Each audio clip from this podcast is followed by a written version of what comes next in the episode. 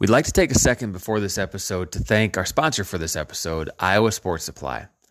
Iowa Sports Supply is locally owned and operated and has been providing quality sporting goods, uniforms, and corporate apparel for high schools, colleges, corporations, and Iowa communities for over 60 years. With your next team or corporate need, please visit iowasports.com. The Shooter's Touch and Iowa Sports Supply would like to remind you to support local businesses and shop local this holiday season.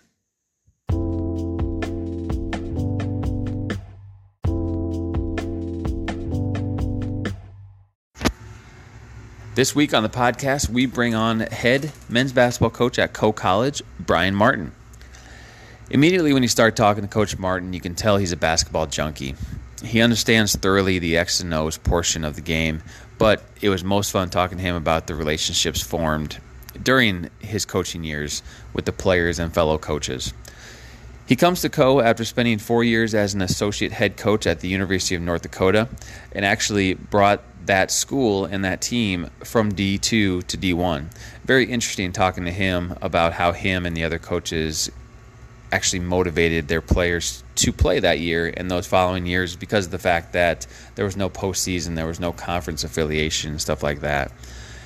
We had a great talk with Coach Martin. He's been in the basketball community here in Iowa for a while, at Indian Hills, at Simpson College, spent some time at University of South Dakota and North Iowa Area Community College as well. So he is the prototypical Shooter's Touch guest. We hope you enjoy the conversation as much as we did. Here is Coach Bryan Martin. I got the shooter's touch. Can't nobody shoot like me. Fourth quarter down three, need a 2-and-1. Better call on me, better call on me. If you know you need a shooter, I'm ice cold like a cooler. Get you right though, I can tutor this. That mic flow, I'm a hooper. I got blue faces on blue faces. Welcome back, shooters. Have another great guest on the podcast this week. We talked to head men's basketball coach at Coe College, Bryan Martin. Coach, welcome to the Shooter's Touch. Thanks, guys. Definitely honored to be on the show. Yeah, we're excited to have you. First off, obviously a little bit of crazy times we're living in. How's the family doing? If I understand, 3 boys at home, is that correct? Yeah, that's correct. Thanks for asking. We're doing good. You know, as good as we can do, and everybody's healthy and safe, so no complaints there. And just been unique, you know, as is for everybody.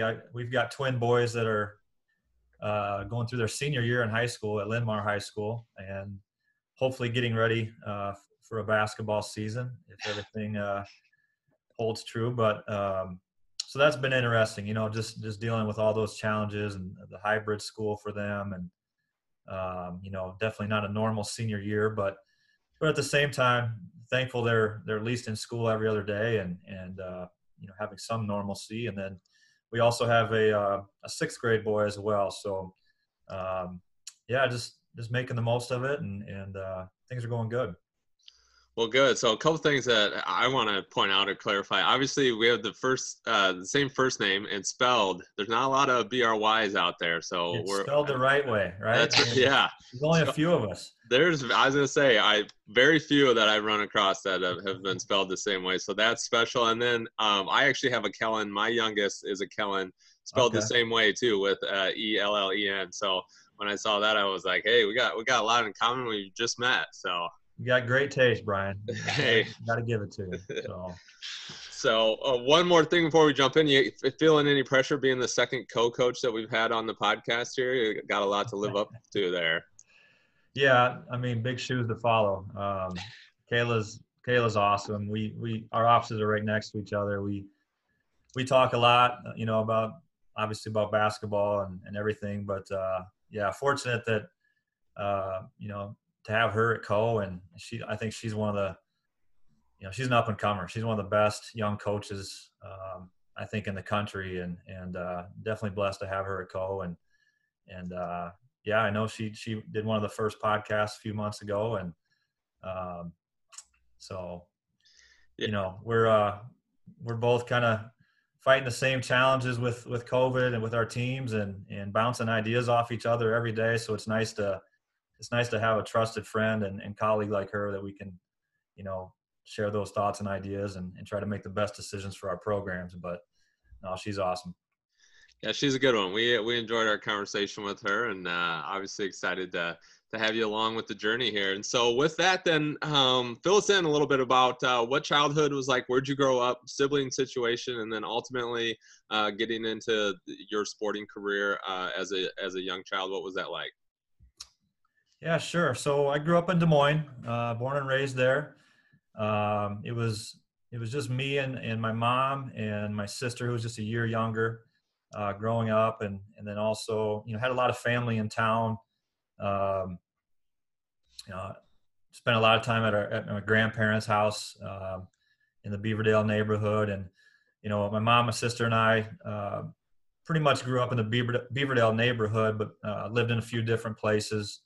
So it was kind of like half the time at our main house and half the time at grandma and grandpa's house growing up. But, had a great childhood. I mean, you know, ended up going to Hoover High School, and so kind of grew up in that the Hoover community. But you know, my grandmother actually worked part time at Hoover High School all through my childhood, and you know, as far as sports, I mean, I can't, as far back as I can remember, even being alive, sports was, you know, important for me and something I loved. And with her working at Hoover, we always got like free passes to the varsity games, and her and her friends would always go and just kind of drag me along on Friday nights or Tuesday nights, whatever the case, whether it's football, basketball, baseball in the summers. And so I kind of grew up in the Hoover community, from a very young age, and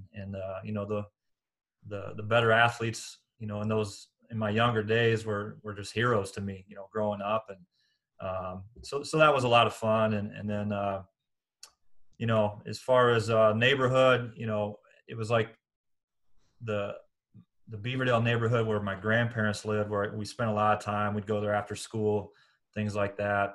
There were a lot of kids in the neighborhood, but they were all younger. They were younger boys. And, so I was kind of the ringleader, you know, when it came to, organizing, you know, pick up basketball or football games in the front yard or backyard. And, you know, so even back to a young age that I can remember, just kind of organizing a team or, you know, a game was always kind of something I liked to do. And, you know, then most of the houses we lived in with my mom, there wasn't a lot of kids for whatever reason in the neighborhood. So, you know, that's probably one thing that drew me to basketball a lot was, you know, all I needed was a hoop and a ball. You know, had a hoop in the driveway, and of course had some kind of Nerf hoop or something in the house or in the basement that you could play on when it was too cold to go outside. So I always loved that with basketball. You could always, you know, still shoot and you know, work on your game and have fun with the game,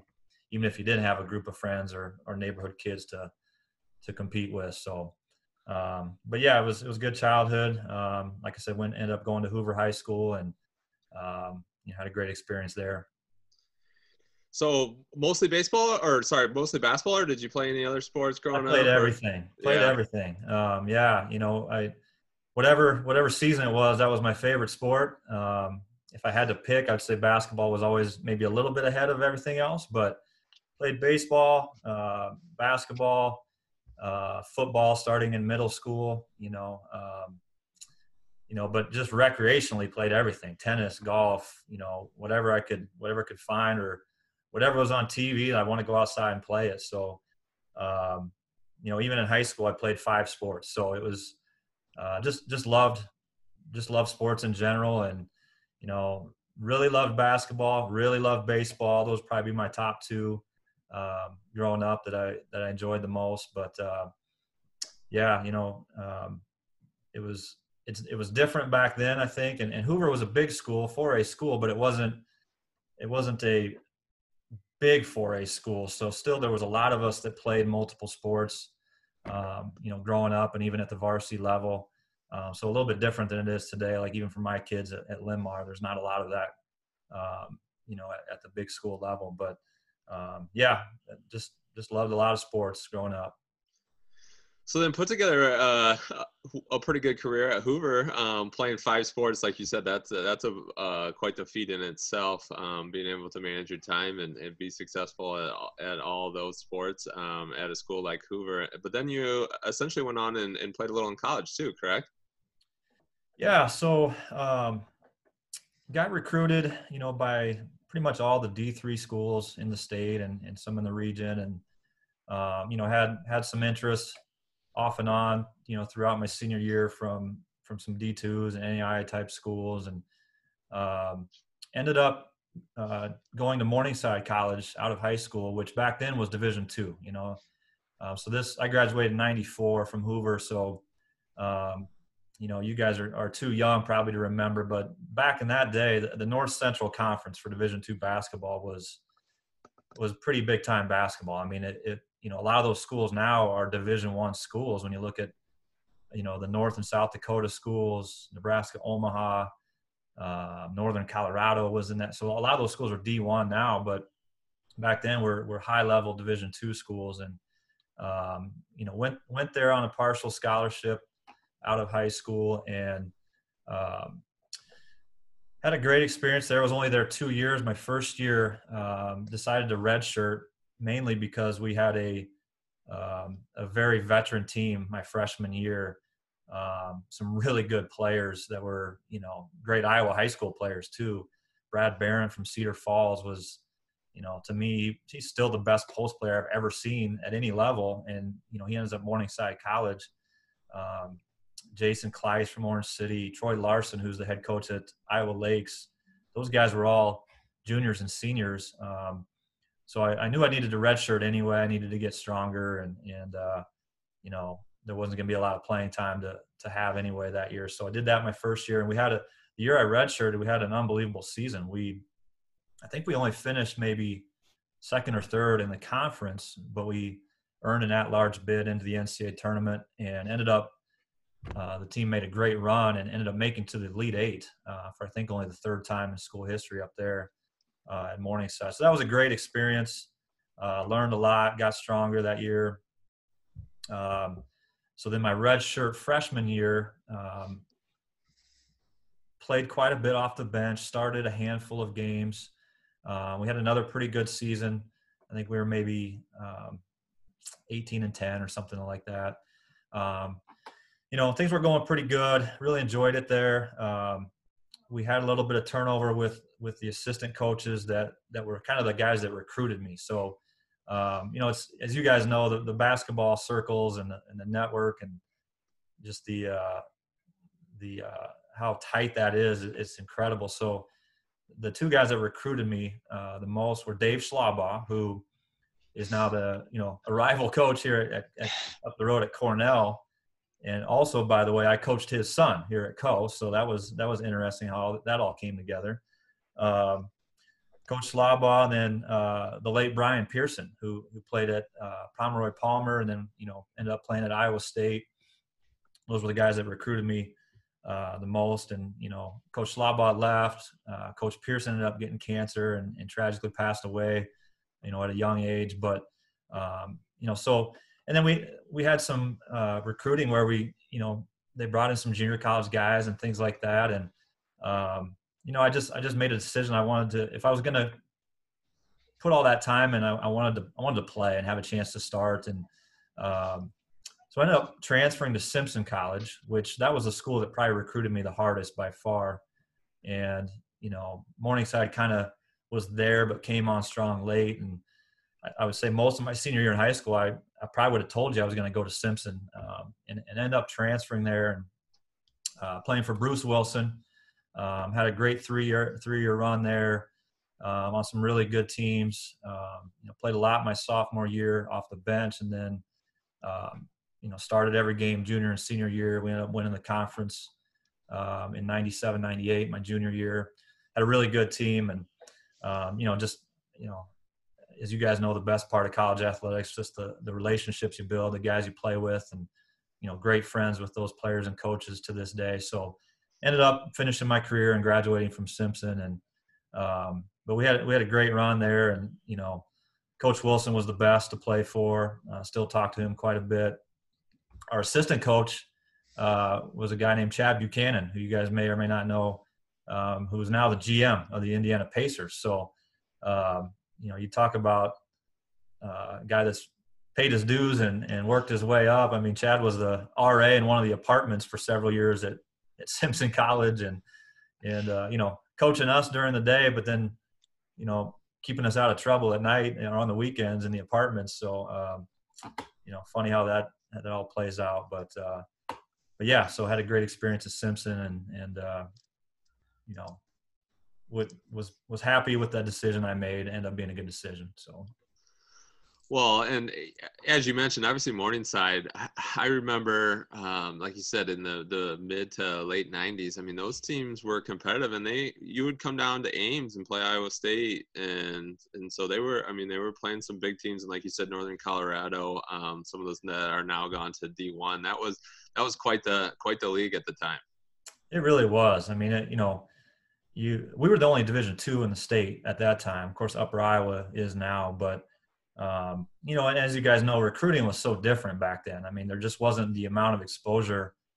There wasn't any secrets, or there are no secrets today. I mean, you know, you're playing in the summer, there's video, there's, you know, you're just going to find out about kids. Well, back then, I mean, you know, if coaches went out and did their homework and you know, you get some guys that were probably higher level players if you worked hard and built good relationships. And I think that was the case certainly at Morningside and throughout that league, you know, and then, of course, at the Division II level, it's really a transfer league. I mean, you're getting guys that may play a couple years of Division I and move down, or you might pick up some junior college guys. So, yeah, it was high level basketball. I know. I think my redshirt freshman year, we beat UNI, you know, in the dome, and I think it was a few years after I left there, they played Iowa State, and it was a really good Iowa State team that they played right down to the wire. So. There wasn't a lot of difference, you know, between the D1 level and that some of the better teams in that North Central Conference for sure. And then obviously moving to Simpson, and at that time the Iowa Conference was competitive as all get out too, and obviously has been for a long time. And we'll get more into the now Coe Simpson battle that I'm sure you have every time you go back to Indianola, but. From a playing standpoint, the league has been good for so long and had just a ton of players. No different, I'm sure, when you were playing.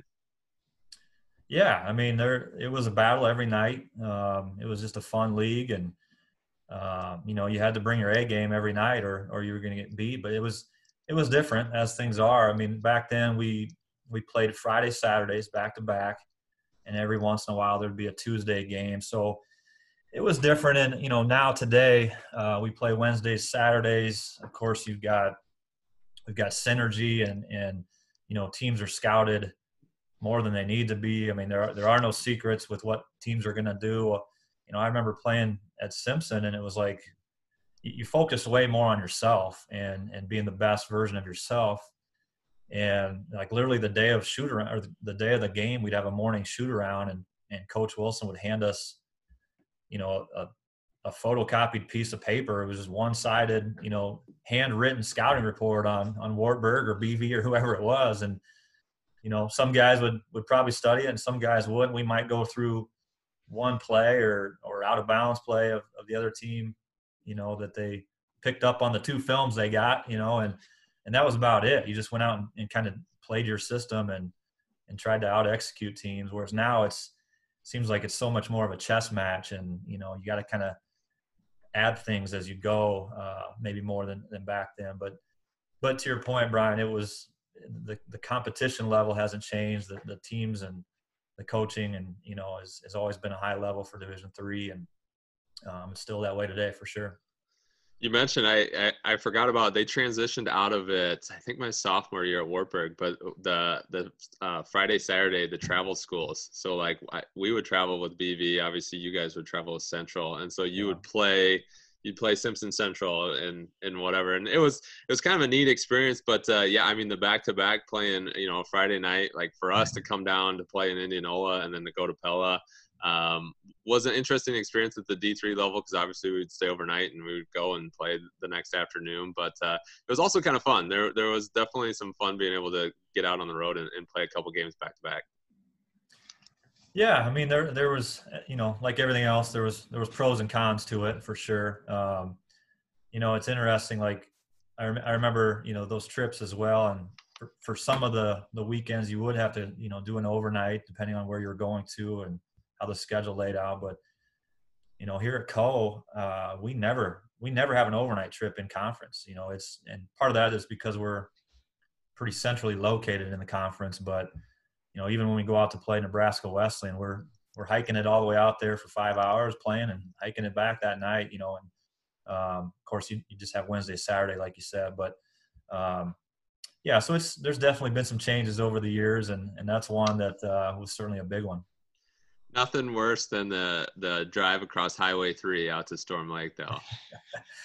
Yeah, fortunately for us up here, you know, it's pretty much all 4 lane now with Highway 20, and it doesn't take quite as long. And yeah, some of those back roads throughout the state of Iowa, I mean, it all looks the same, but it you know, you got tired of those, and not quite as bad these days, I guess. That was always the worst trip. 'Cause like you said, everything else, I mean, obviously Waverly and Dubuque and Cedar Rapids, I mean, all the other schools were all pretty close, but then going out to BV, and it probably didn't help that BV was really good when I was at Wartburg too. So it was always kind of one of those trips where maybe the ride back wasn't as fun as we were anticipating, but that Highway 3 was always a tough place to play. And part of that was just the journey to get there. But, you know, the 3 years I was at Simpson, you know, we finished second, first, and second. And we didn't win at BV any of those years. And so, and I don't think we won up there in my first few years here at Coe either. So when we finally, the first time that I ever won up there, I think it was about my 4th year here at Coe, 4th or 5th maybe.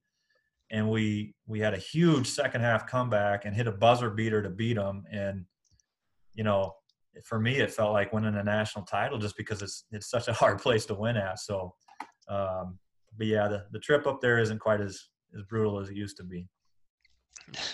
And those 4 lanes do help for sure. Yeah. Let's transition into coaching now.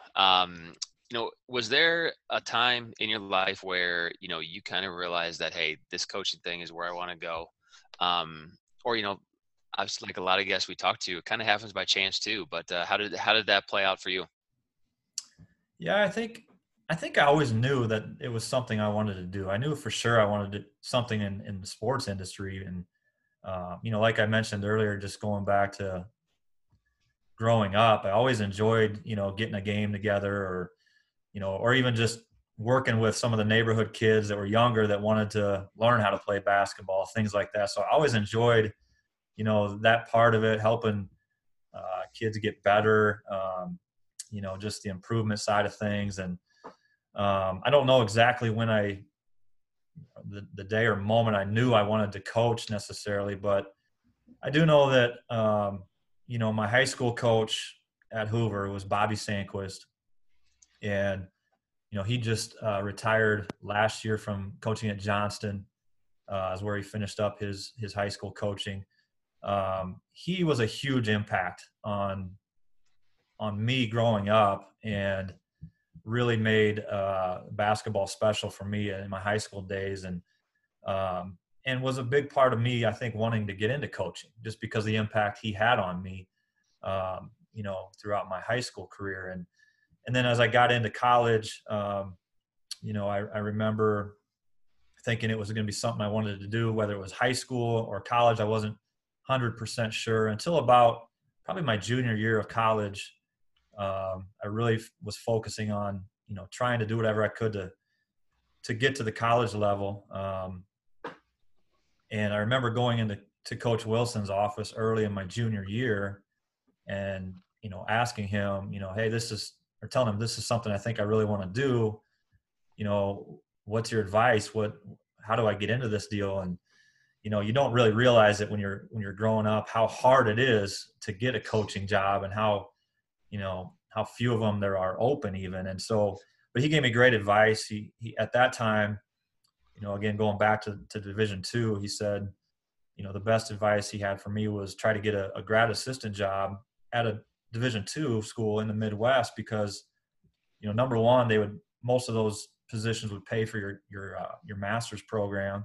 and maybe a little bit of a stipend on top of that so you could survive. But also just from a coaching aspect, you know, those positions, you know, Division II is you had your head coach, and most of them had one full-time assistant and then a GA or two. And so, you know, as a GA, you're pretty much thrust into a full-time coaching position. You're recruiting, you're coaching on the floor, you're doing individual work with guys, you're, you know, you name it, you're doing it and you're learning it. And kind of just, it's kind of an apprenticeship, so to speak. And so I remember, you know, once I kind of figured out that was something I wanted to pursue, you know, he told me just, you know, you need to try to, you know, these guys don't know you. You need to get to know them and see if they have a spot available. So I wrote a letter, you know, and sent it in the mail to pretty much every head Division II coach in the Midwest, you know, all the North Central guys and in Minnesota and Iowa and Dakotas. I think all the guys in Missouri and down that in that league.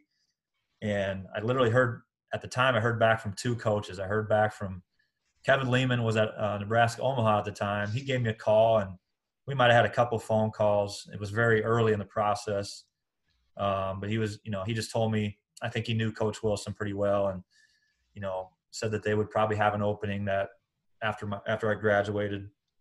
The other guy that actually took the time to get back to me was Coach Slagle, who was up at St. Cloud State for a number of years. Can't remember if he wrote me a letter back or called me or both, but we had a couple conversations, and it was very early. So tried to keep in touch with those guys. Well, then got very lucky. My senior year, we had a gentleman on camp or in Indianola named Doug Scholl, who, you know, worked pretty high up with the Casey's General Store organization for his career and did some other things. And, but he was teaching part-time or teaching a night class at Simpson, and was a huge basketball fan. And anyway, was a graduate of the University of South Dakota, and was good friends with the head coach there at the time, Dave Boots. And somehow Coach Wilson got to know him, and, you know, figured out he was a big basketball supporter and came to a lot of our games at Simpson those last few years. And, you know, got me connected with Doug Scholl, and then Doug Scholl, you know, got me connected with Dave Boots, and ended up, you know, just really stumbling into an opportunity to be a GA at the University of South Dakota right after I graduated. So, you know, that doesn't happen very often. And, you know, I've got guys that play for me here at Coe all the time that want to get into college coaching, and, you know, I'll do everything I can to help them and reach out to my contacts all over the country. And it's still just, it's really, really hard to, you know, get your foot in the door. So I was pretty lucky in that regard. And, you know, that's how I got into it. And then once I got into it, I really wanted to stay at the college level. I got my degree in history and in education so that I could coach high school if I, you know, if I wanted to and, or needed to. And, but just worked out that I was able to, you know, get my foot in the door in the college level, and then kind of stay at that level. It's funny how a lot of those situations, you know, getting into coaching kind of do happen by chance.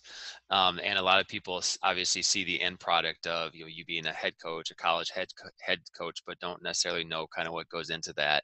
And, you know, on the flip side too, you kind of referenced it that as a player, you know, you get that scouting report, you know, you get the coaches coaching you in practice, but you don't necessarily know how much of a time commitment. So at South Dakota, where did you go from there? And then, you know, when did you slide into that head coaching role?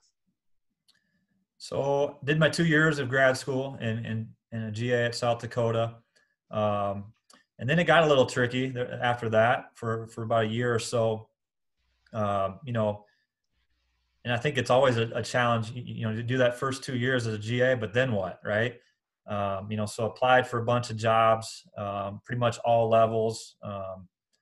You know, Coach Boots, you know, did offer me a part-time job, you know, to stay on at USD, but it was very minimal pay. I don't know how I was married. I got married right after college. So my wife and I were both up there, and I was, you know, if it probably would have been just me, I probably would have gladly accepted it. And then my wife got a job opportunity in Des Moines, and as things were kind of going on, that was too hard to pass up. So we ended up moving back to Des Moines, and, you know, I was in the mix for a few things coaching wise, both at the high school and college level. And to be honest, nothing really panned out. And then, so that first year after grad school, I was kind of a part-time assistant back at Simpson for Coach Wilson, you know, just basically showing up for practice and games. And I was basically a full-time substitute teacher at Norwalk Middle School for a year.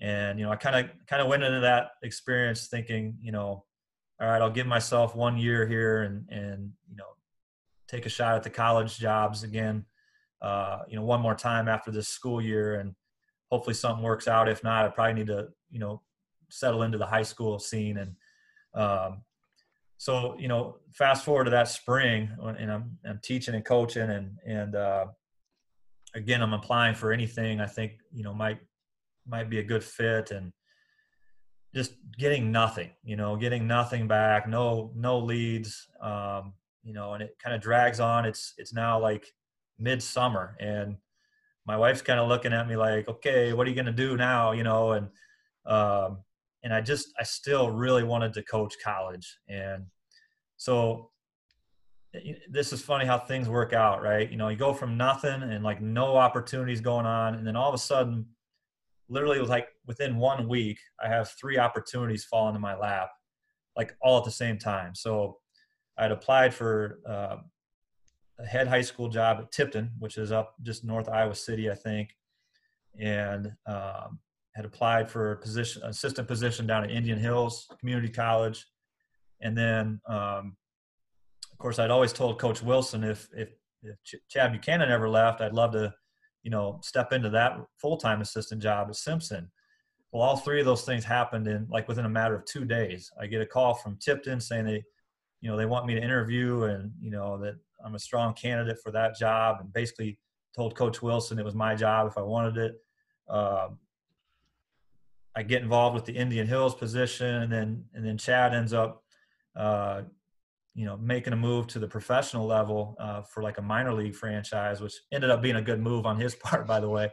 But anyway, ended up getting an assistant job at Indian Hills Community College, which, as you guys know, is, you know, high level junior college basketball. And that was a whole new world for me. You know, I didn't know much about junior college. Obviously never played at that level. But it was a great move for my career because, you know, going into that, you know, first of all, I was just excited to have a coaching job. So I was, you know, pretty fired up at the time. But going into that, my network was really just Iowa. You know, it was just Iowa guys that I knew and coaches, and, you know, not much outside of that.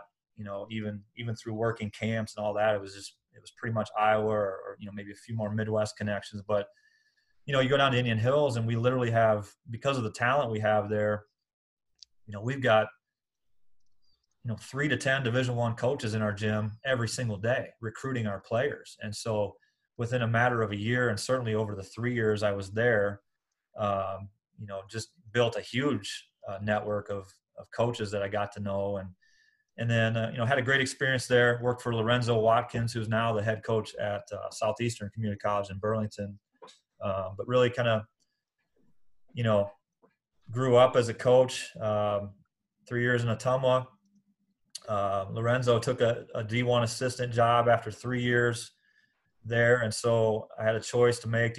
I was offered to stay on at Indian Hills with the new coach, which was kind of the plan. And then, the NIAC job up in Mason City came open that summer, and I got involved in that and ended up, you know, becoming the head coach at NIAC. I think I was about 28 years old, Adam. You know, so head coach at 28, I really didn't have any idea what I was doing, but boy, I was excited to be doing it and to leading, you know, to be leading a program. And, of course, NIAC was in the Division II Iowa JUCO League. And, so I spent 3 years there as the head coach, and, you know, really, you know, obviously just learned a lot about running my own program, and, you know, had some successes, some failures, and learned from both. And, you know, learned a lot from other coaches too. You know, I know you know, kind of a mentor, but a good friend was, when I was at NIAC, was the baseball coach, Todd Reima, you know, and he's now the head coach at Kirkwood here in Cedar Rapids. But, you know, just really learned a lot from him about how to run a program, how to treat people, how to recruit, you know, how to use your resources, all those things. And, you know, so had a good thing going at NIAC. We had some success and kind of turned the program around pretty quickly. You know, and my goal though was to try to get to the Division I level as a coach. And, you know, after my third year that summer, I got a call from Brian Jones, who was the head coach at the University of North Dakota. And I had gotten to know Brian when he was an assistant at the University of Iowa, working on Steve Alford's staff, just, you know, through recruiting and also just through working summer camps when I was younger at the university. And, you know, and he, was up at the University of North Dakota for a couple years. They transitioned out of Division II, and they were making the move into Division I. And he gave me, they were able to expand the staff a little bit because of making that jump. And so he offered me a position to join his staff, and I jumped at it. And, you know, we moved the family up to Grand Forks, all the way up there. I think it was about 6 or 7 hours north of Mason City, and, you know, a little too close to Canada, but, you know, had a great 4 years up there, working for Coach Jones and, you know, kind of leading North Dakota through that transition and into the Division I era. And, you know, was part of a staff that was able to kind of, you know, successfully make that transition, which is very tough for programs to do when you go from D2 to D1. Not a lot of programs are able to make that very smoothly. And you know, Coach had a great plan, and we kind of did it the right way. And we struggled the first couple of years and took our lumps. But my last 2 years up there, we won the conference tournament that we were in, and, you know, played in the postseason. And, you know, so had a great experience, loved it up there. You know, I didn't like the weather and some of those things, but, you know, great community, you know, just a great experience to be a Division I assistant. You know, the only thing that was bothering me was my kids were getting older. So my twins at that time were, I think my last year at North Dakota, they were in third grade. You know, my youngest was, you know, growing up. But I remember my last year there, the twins kind of got on their first little, you know, travel basketball team. And I think they played like 45 games that year, you know, total, with the tournaments and all that kind of stuff. And I think I saw like four of them, you know what I mean? So I kind of got to that point where I was at a crossroads, like, I really want to grind this Division I thing out and, you know, try to keep climbing the ladder, you know, whether it was hanging on with Coach Jones or, you know, trying to get another job or, you know, what have you. But really also I you know, I made the decision. Number one, I wanted to be a head coach again.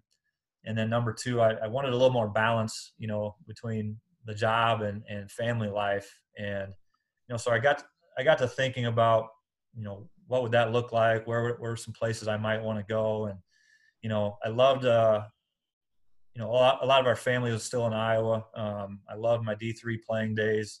So I kind of always had an eye on, obviously, the Simpson job because I played there, but then the Coe job as well. I just kind of always had my eye on that, just because, you know, I think we wanted to kind of live in a little bit bigger of a city, you know, and Cedar Rapids is, you know, a nice community, nice city, and, you know, as fate would have it, you know, coaching, everything's about timing, and you know, Coach Yuckham did a lot of great things here at Coe, Pat Yuckham, and then.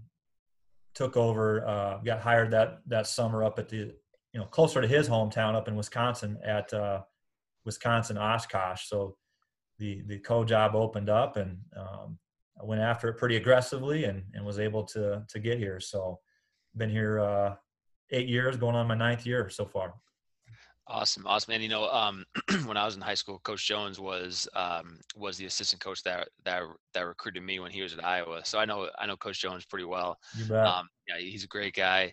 That had to be pretty rough, you know, making that transition, because were you there the first year that they were D1 up there at UND? Yeah. Yeah. So my first year was their first actual year of Division I. And the first year was crazy because It was kind of a hybrid schedule. We weren't in a conference. We were playing an independent schedule for the most part.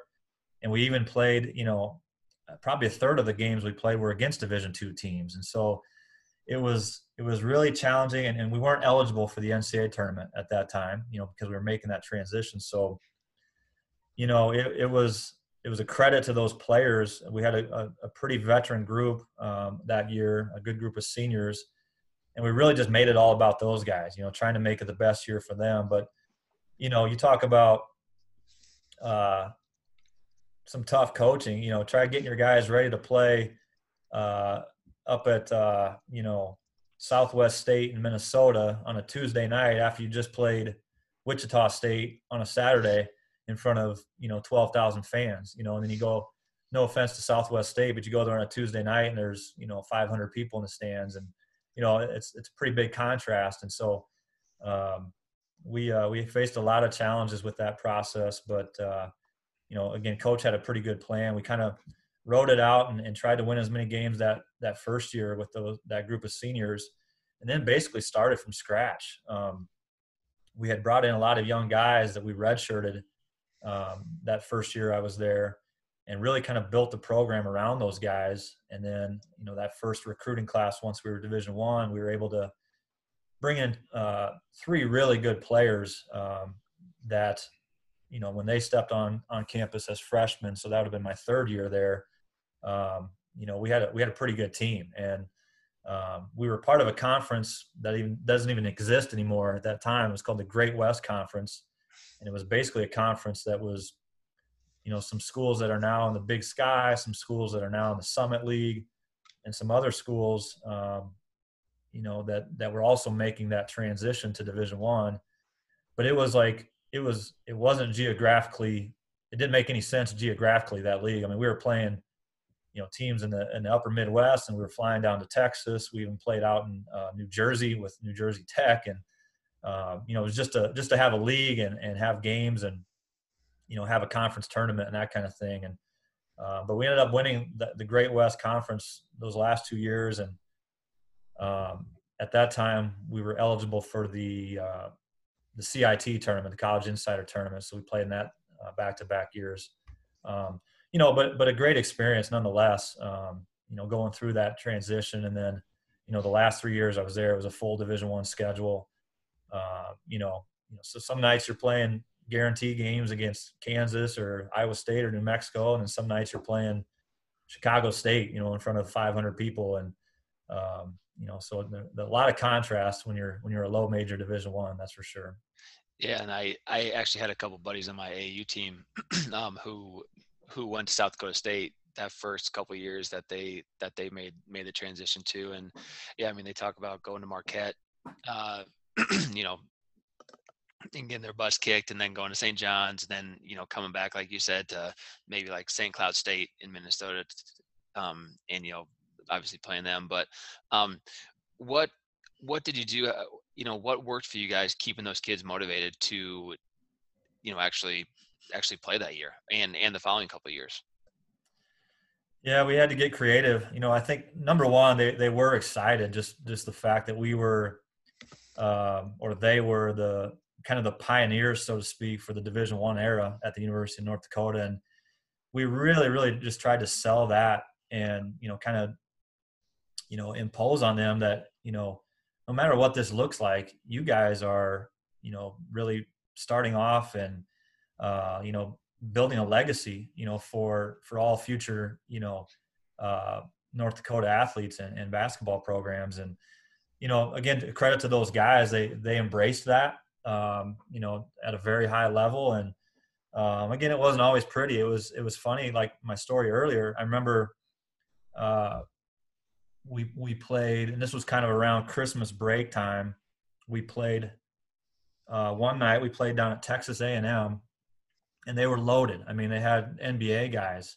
Mark Turgeon was the coach, and, you know, there's 12,000 people there, and well, they didn't prepare for us very well. They weren't, you know, they didn't respect us very well. And it was like a 5-point game with a minute to go. And those guys, you know, you look down the sideline and their coaching staff's just, you know, sweating bullets, and Turgeon's yelling at his assistants, and, you know, why do we schedule these guys? And our guys were just, you know, competing their butts off and overachieving, so to speak. And, you know, we didn't win, but we gave them a scare. And then, you know, a few nights later, we're playing down at Wichita State. And I think it was the first year that, I'm going blank on his name right now. The head coach that's there now was there, but Adam, you know about Wichita State. I mean, it's no matter how good their team is, there's, you know, it's sold out. It's a tough place to play. And again, we played those guys right down to the wire. Right. And then, you know, but then a week later we lose to a Division II school. And so it was just, but every night we just tried to challenge those guys, like just embrace this process.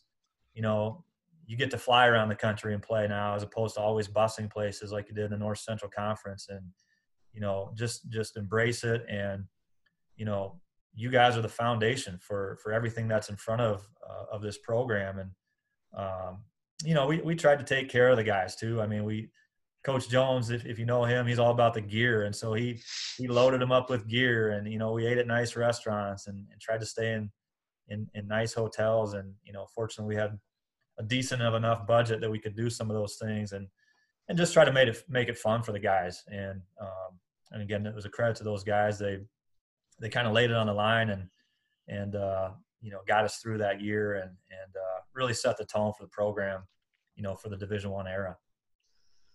Now, would that have been an AC Law Texas A&M team? Would he have been there? No, but DeAndre Jordan. Okay.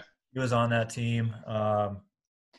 Who's the other guy that plays for the Bucs or did play for the Bucs? I'm trying to, because AC Law I think was 12, somewhere around 11, 12 maybe. So I didn't know what year you were talking, but I was like, yeah, I remember some of those A&M teams there for a while being real athletic, real competitive. This would have been about 08 or 08 to 10 probably was the 2 years we played down there. So gotcha.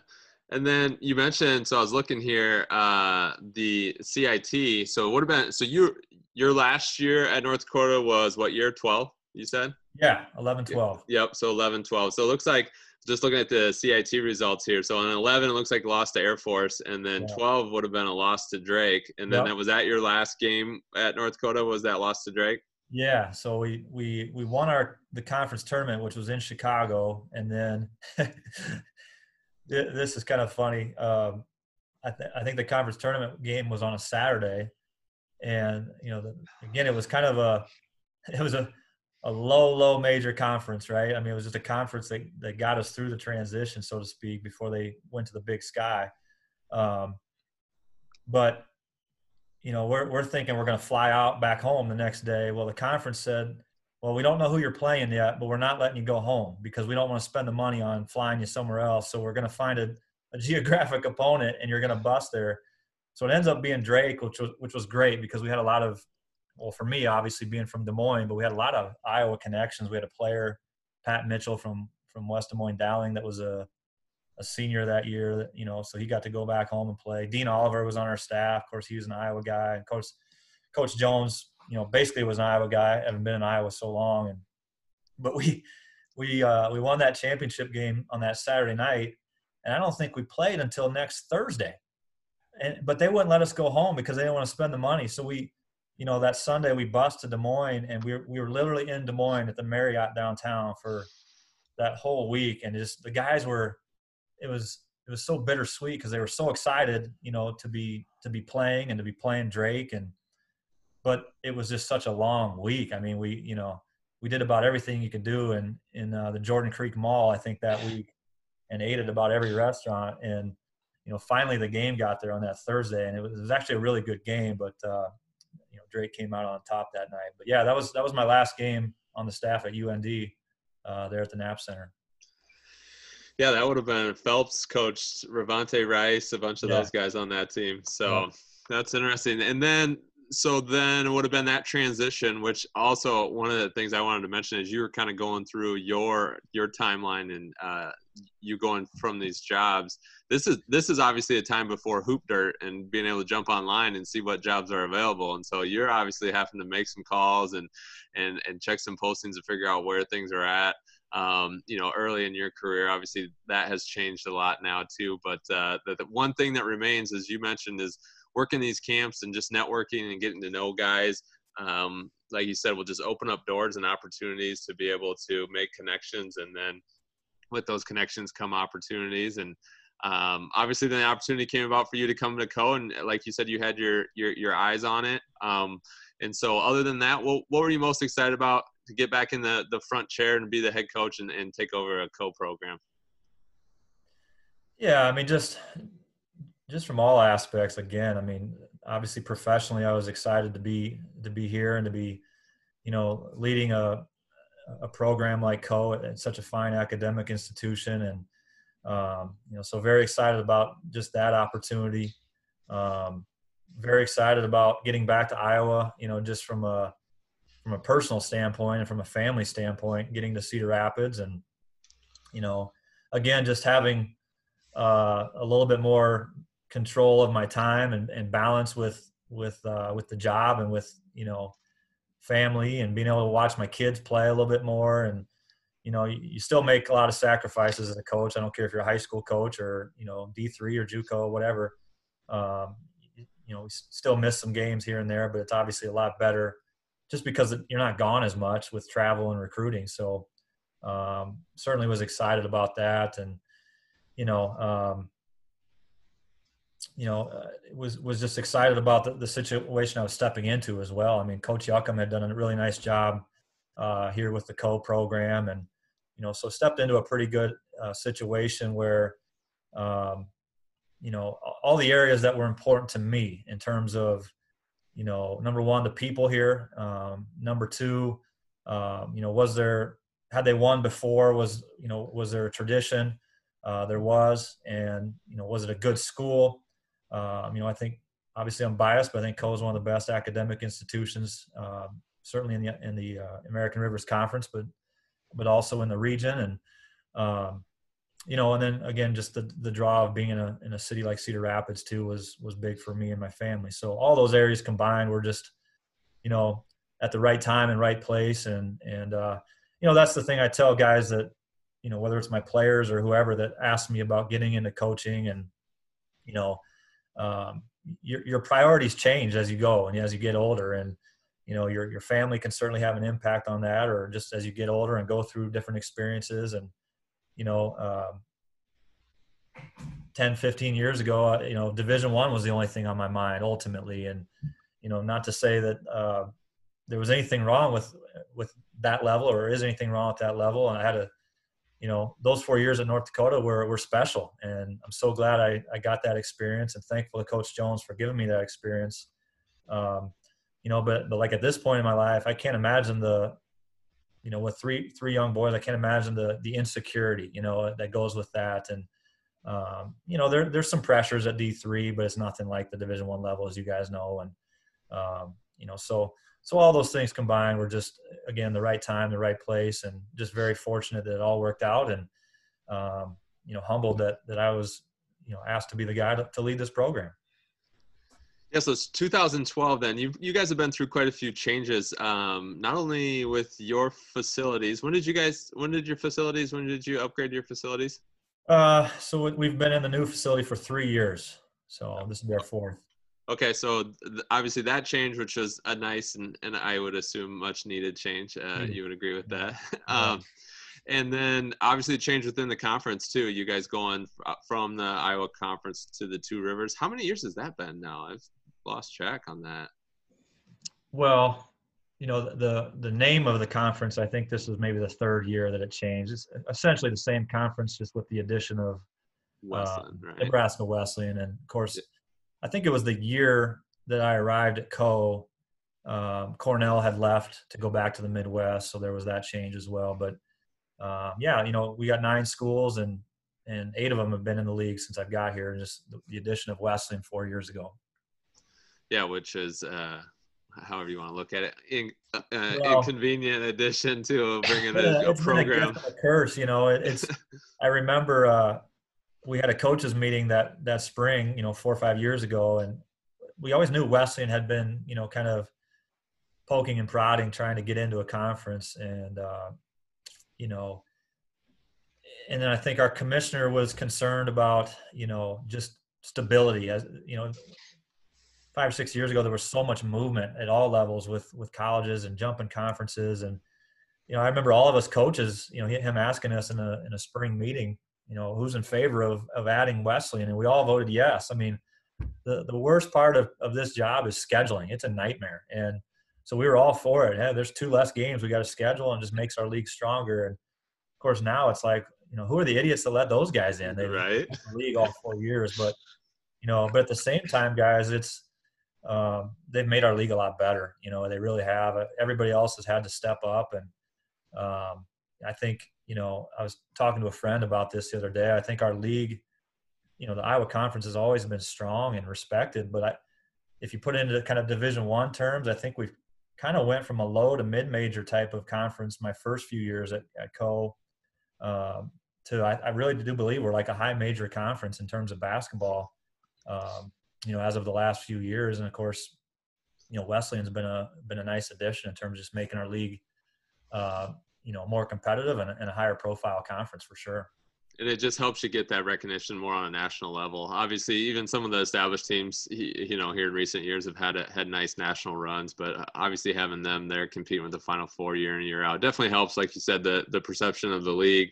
Like you said, puts you right up there with some of those D3 up in Wisconsin type leagues where just high level basketball. But as we look at your team, Coach, so you guys have kind of stayed steady throughout your transition, your, what'd you say, 8 years now there? But this last year, I think one of your better ones, I had you at 17-10 or something like that. And so moving in the right direction, what are you excited for? What are you anxious about this upcoming season? Fingers crossed that we get to play some games.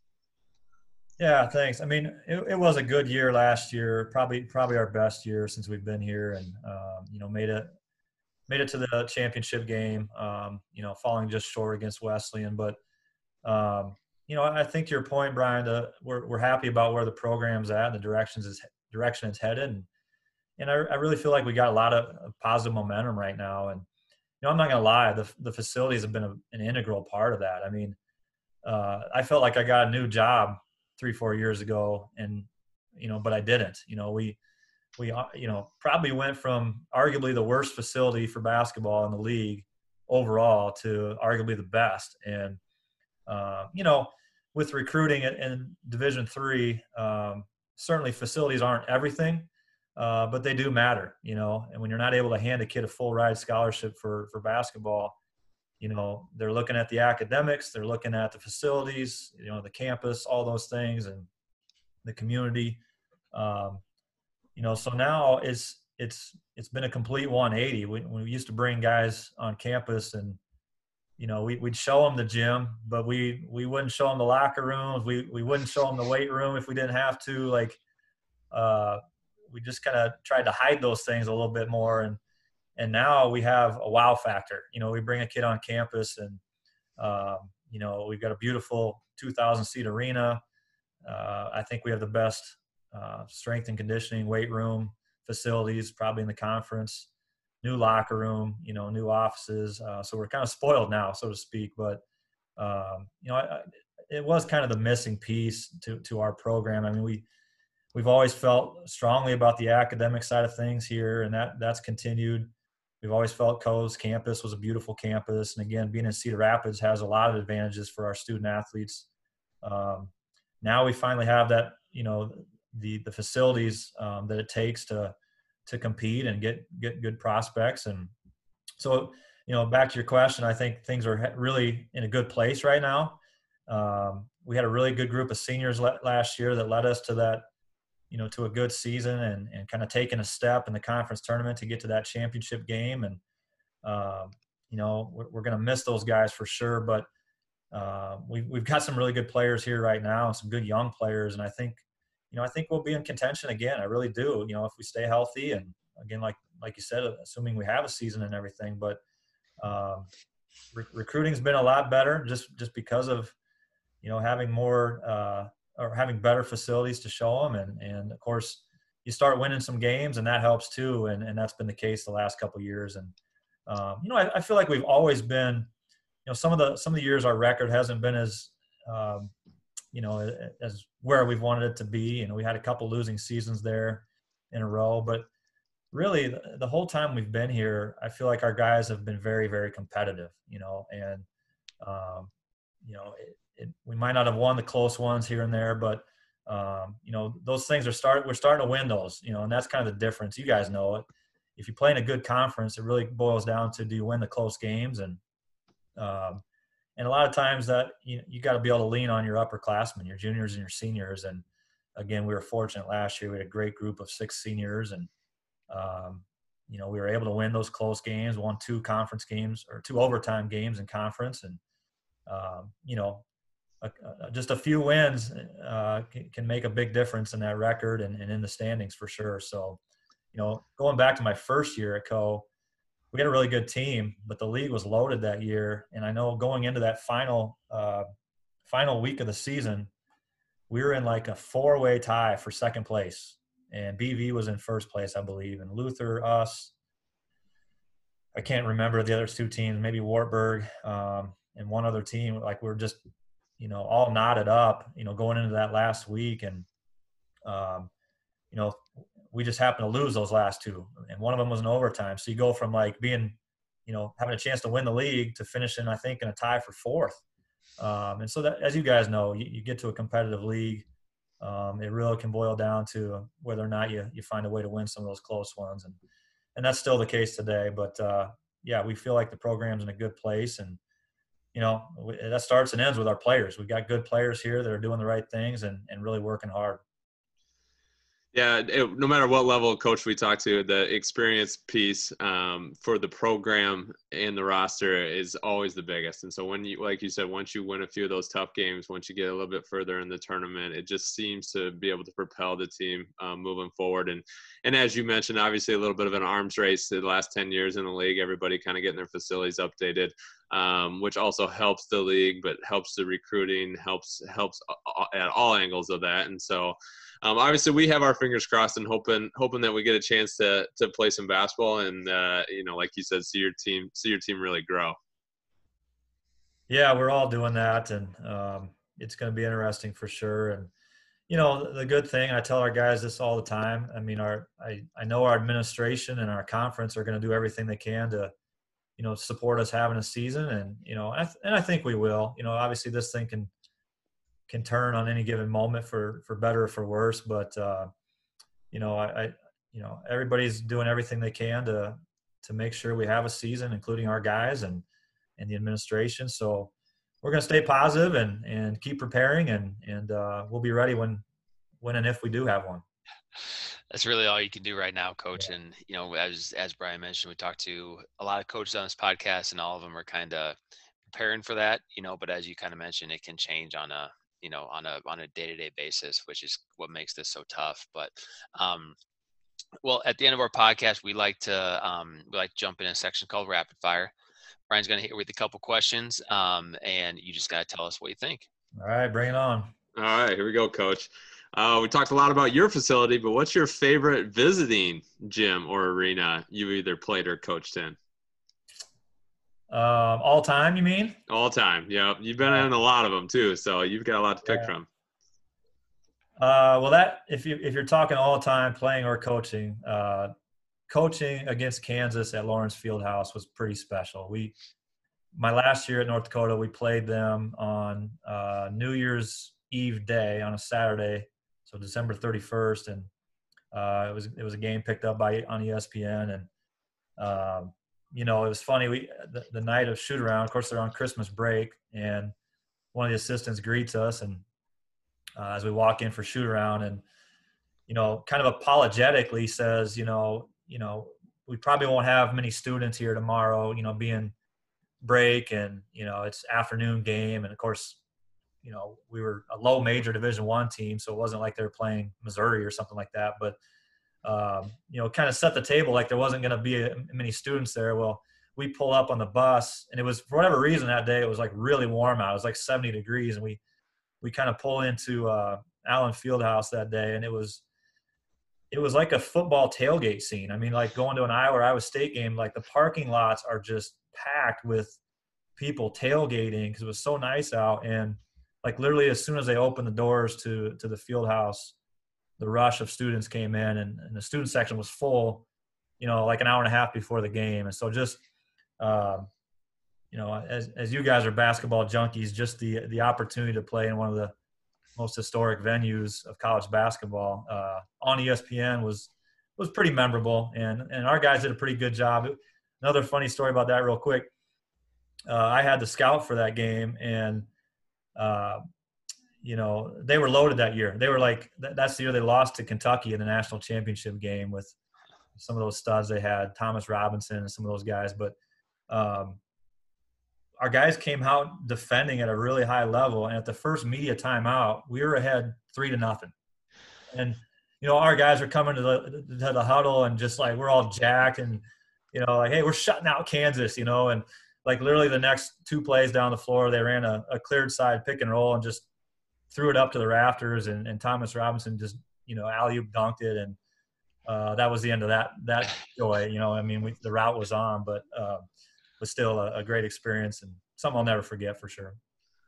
That's a good memory to have, that's for sure. Okay, so on all these road trips, is there a must-have snack that you got to throw in the bag or take with you? Oh, boy. Must-have snack. Nah, I'm not a big snack guy. I'm more of a – I mean, I like to eat, but I'm more of, you know, where's the best spots, local spots to eat type of guy. I just got to have a beverage, whether it's water or I'm a big Diet Coke guy. I don't know why. I'm not a coffee guy. I'm a big Diet Coke guy, so – That works. I will say, though, my part-time assistant, Kevin Bundy. I don't know, Adam, do you remember Kevin? He's a UNI guy. Big I do. Yep, I sure do. So he's a great guy on our staff, part-time assistant. He always brings a bag of peanut M&Ms, and it's like we can only have them if we win on the road trip home. So, you know, it's like our victory M&Ms if we're fortunate enough to win. So I guess that would qualify maybe. Yeah, no, that's a good one right there. What about favorite basketball movie? Probably got to go with Hoosiers. I know it's standard, but there's a lot of good ones. But that one just hit me at a time in my life that was memorable. I think I was, gosh, it had to be right around my 8th grade, freshman year, somewhere around there in high school. You know, and just, of course, you know, at that age, like, number one dream is to play at Vets Auditorium in the state tournament. So, like, just kind of seeing that movie was pretty inspirational at that time in my life. That's a good one. I can't hard to miss with Hoosiers, that's for sure. Okay, got a little hypothetical here. You and your team are out, or you and your staff are out on a recruiting visit and can't make it back to coach a game, but I have the power to go ahead and assign anyone to coach your team. Who would you trust to lead your team for a game? Anyone in the country, or just someone here at Coe? Anyone in the country. Anyone you want to coach your team, whether it's a mentor that you've had, someone that you share similar philosophy. Who would you trust to take your team? I'll give you two answers. One is kind of the celebrity one. Tony Bennett's my favorite coach at Virginia. Like I got so much respect for him and the job he does and just how he goes about his business. But so that'd be kind of the celebrity or dream coach. But boy, I'd have to say my college coach, Coach Wilson, man. You know, he was such a great X's and O's guy, and just probably the best teacher of the game I've ever been around.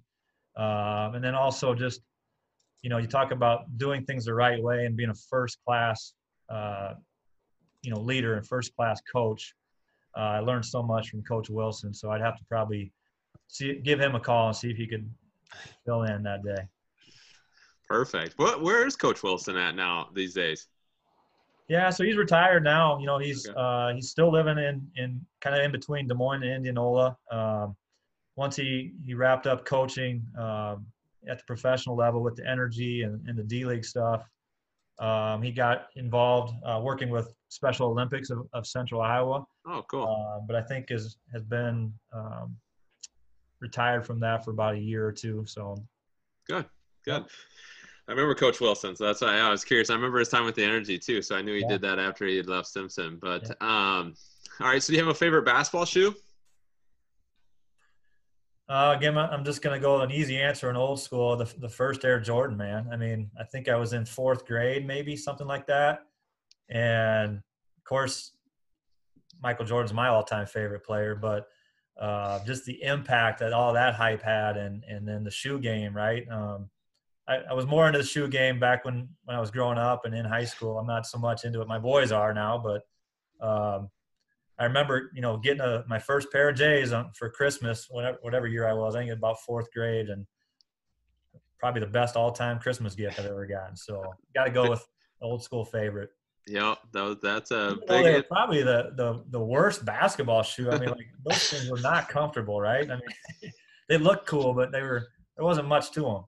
Yeah, technology's come a long ways from the shoe side of things. That's for sure. These kids get them playing now are way better. Yeah, for sure. So I know you said the greatest player of all time, but we're mixing up here with the shooter sets. Who's the best shooter of all time? That just anybody, in my opinion, you mean? Yep. I'm going to go with a tie between Fred Hoiberg and Kyle Korver.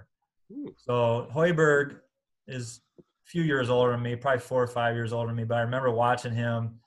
You know, back in the day, it was the old Metro Conference. Now it's the CIML, but, you know, I remember him playing at Hoover, and I was just a fan in middle school probably. He was like a sophomore, and I just remember, you know, he was already highly touted, obviously, but I don't know how many points he went for that night at Hoover, but like just, you know, watching him with open eyes just all the way through warm-ups and in the game, I literally don't think he hit the rim that night. It was like he scored a lot, but like everyone was like a perfect swish. I'm like, this guy's like the perfect shooter, right? Of course, obviously he went on to great things, but and then the Kyle Korver story is, and I told my team this a year or two ago, one of the guys asked me, who's the toughest player I ever played against? And the year, in my senior year at Simpson, it was after our season was over. There was a local guy that had put together an AAU team, kind of in that area of Iowa, and wanted us college guys to scrimmage them as they were getting ready for AAU season. And Korver was, I don't know if he was a junior or senior in high school, something like that. And, you know, I was a few weeks or maybe a month after my last college game. So I wasn't in prime condition, but I wasn't far removed, right? And I remember guarding Kyle Korver just in a kind of a pickup scrimmage type of game. And he was so tough. And I told the guys, like, what I meant by that was, obviously he was a great shooter if he got a shot off, but like, he was relentless in his movement and getting open, and then also on defense too. I mean, he's not known as a great defender, obviously, at the NBA level, but, you know, just for a kid that was just a junior or senior in high school, like, he was special, like, just in how hard and how tough he was. I mean, he ran me in circles in that, you know, that 1 hour pickup game we had, and it stuck with me. Like, gosh, this guy's going to be pretty dang good. And obviously he's been one of the best. So those two come to mind right away for sure. Those are great ones, and I love the Iowa connection too. So that's a good one. So when Adam and I get a chance to come to Cedar Rapids, catch a game, where do we gotta stop to get a bite to eat before heading over to the arena? A lot of good places. A couple of my favorites: Fong's Pizza downtown. It started in Des Moines, and actually, the owner of Fong's was a classmate of mine growing up, all the way from preschool through high school. But Fong's is always good and a good time. And then there's a couple local spots not too far from Coe. One is called the Irish Democrat, right on First Avenue. Huge menu, but they're famous for an appetizer. They have the fried cheesy wontons. You got to get those. And then there's another spot. It's called E. Mills Hideaway, and it's on First Ave, across from Lindale Mall, but it's called the Hideaway because it's tucked behind a Taco John's, but tremendous food there. Kind of a wide variety in their menu, but one of the better restaurants in town, I think. So those are a couple choices for you guys that I highly encourage. Love having the local inside scoop. That's always the best. For sure. So one more here before I get to our final question of the podcast, but I have to ask, do you still allow your guys to do any trick shots, or what's the deal with that? I know where you're going with this. I had nothing to do with that. So yeah, a few years ago, gosh, I don't know how many, probably been about 5 years ago. I left work. It was like a Friday night. I know our guys had played pickup that afternoon, and so it was like 5:30 at night. I'm on my way home for the weekend in the spring, and I think our postseason banquet was like the next week. So just to give you a time frame, and I get a call from our football assistant coach, Steve Staker, who was the assistant at the time, and it was unusual for him to call me on my phone, and so I was kind of alarmed. And Brian, it's Steve. What's going on, coach? And it's like, well, I don't know who it was, but somebody just blew up a backboard in your locker room. I'm like, or in your gym. I said, what do you mean blew up the backboard? I don't know, but it's shattered. It's all over the, all over the floor, and, nobody's here. I mean, I just figured I'd call you. And so I come back, and after open gym, our guys were just, messing around, having fun. And a couple of them, Jake Tim, our point guard, and Spencer Williams, who was one of our centers. Spencer's an athletic, strong dude, about 6'7", but really explosive. Jake does like some kind of soccer kick backwards over his head from like half court and into an alley-oop for Spencer. And, he catches it and slams it home, and it, completely shatters the backboard, rips the rim off.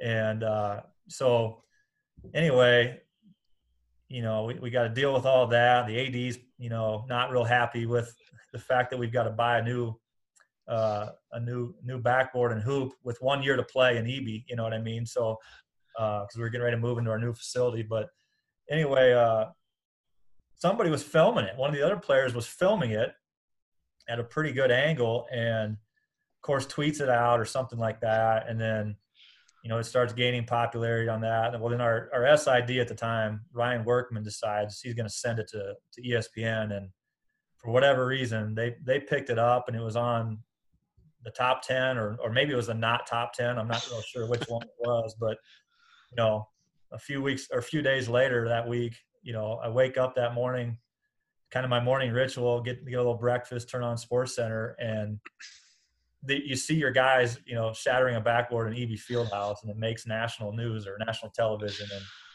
just amazing how that all evolved. And but I had nothing to do with that, man. I didn't encourage it, and I don't really not condone it. I mean, as long as they're having fun, but take it easy on the backboards. We don't have the budget for any more new ones. So that might have been the sign that it was time for the new facility, I guess. Well, it was, to be honest, because I think that backboard, it was, the big square ones. It was one of the big square ones that really isn't even legal anymore. But I'm guessing that thing was a good 25 years old, if not older. So it was time, but just maybe bad timing. No, that's good. I got to thank Kayla for that. She actually sent me that video yesterday, so in preparation. So I appreciate that. I thought that was pretty good. I'm like, oh, I got to ask Coach about these trick shots and what's going on. But yeah, that was a pretty good story. So we got some publicity. I don't know if it was good, bad, or the otherwise, but it was publicity. And not many D3 teams get on SportsCenter, so we'll take it. Yep, absolutely. So, well, good, Coach. Hey, last one here we always wrap up with. You've mentioned it throughout the entire podcast here and talking about your experience, but tell us and leave us with this. What is the best thing about being the head men's basketball coach at Coe College? Oh, without doubt, it's the people here and the kids in our program and whether it's our coaching staff, our players, support staff, the alumni I've gotten to know over the years, it's definitely the definite answer to that is the people that I get to work with. And, I referred to my high school coach, Bobby Sanquist, as kind of being a guy that was an influence on me for many good reasons. And I remember him telling me as I was, as a player, but then also as a contemplating getting coaching, he said, if you make it about relationships first, the championships will follow. And I've always tried to, kind of keep that at the forefront of my philosophy. And, things are going pretty good right now for us here at Coe. We've got a lot of goals in front of us, and we want to take the program to some places it's never been, quite honestly.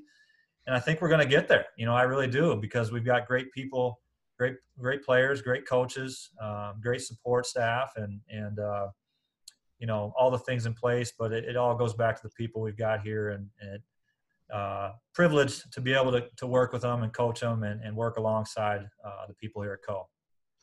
Well, Coach, we appreciate you taking the time. Obviously, we'll be following along again. Fingers crossed that we get to have some normalcy and get some basketball games in. We'll be cheering for you probably every game but Wartburg, and making sure things are going well for you and your squad. And again, we appreciate you taking some time with us, Coach. It's been a pleasure.